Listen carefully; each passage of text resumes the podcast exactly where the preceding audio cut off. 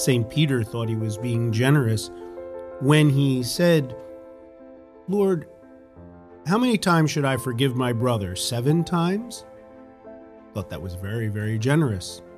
Numerous times, seven times. Jesus says instead, no, 77 times. Some translations of the scriptures of this particular passage say seven times 70 times. An infinite number of times, really, that's what's being said. Because that's how God is with us.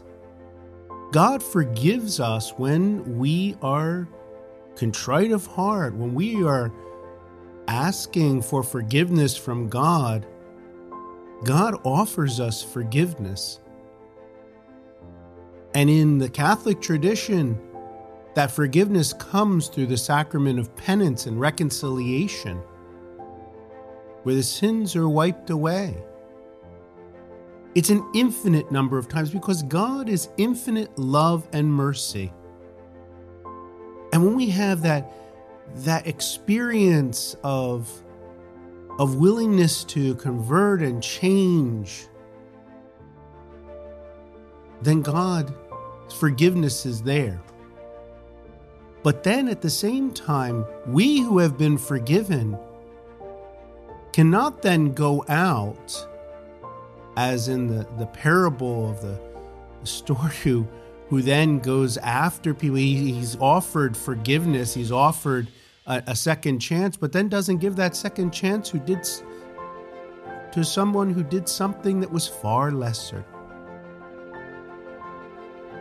We need to forgive as Jesus tells us our brother from our heart. And often that's difficult. We might just simply shrug it off and say, oh, well, it's fine. But we hold on to it.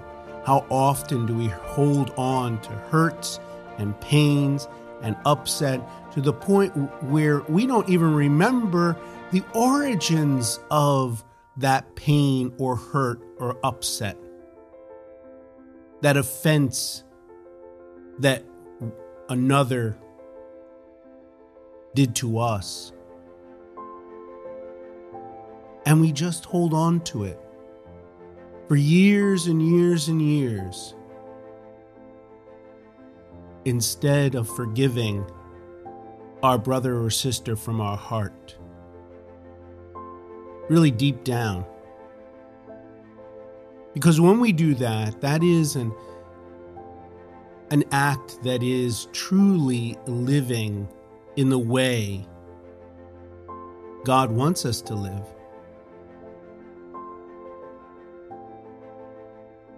And it means then uh, an opportunity for us to pray for the other person. Even if that person has not changed in a significant way, can we forgive that person? Now, that doesn't mean that we should be continually hurt by that person. But it does mean that if we hold on to these things, who does it hurt? That other? Or does it damage us spiritually and emotionally? Instead, the Lord gives us the way we are to go forward to forgive the other from our heart, to participate in God's infinite love and mercy, because a merciful God, our God of infinite love and mercy, gives us forgiveness and does it time and time and time and time and time again. And we are called to be similar. We can't do that on our own, though. He gives us the grace to be able to do that. And that grace comes especially through our participation in the sacraments. The food that we receive, Jesus Christ Himself in the Eucharist, so that we can go forth and be more Christ like to others. And that when we are holding on to our own things that need to be forgiven, the sins that need to be forgiven, to go to the sacrament of penance and reconciliation and to be forgiven by the Lord and to cooperate with that grace so that we can forgive others. The best prayer we can pray is the Lord's Prayer, the Our Father, where we even ask for that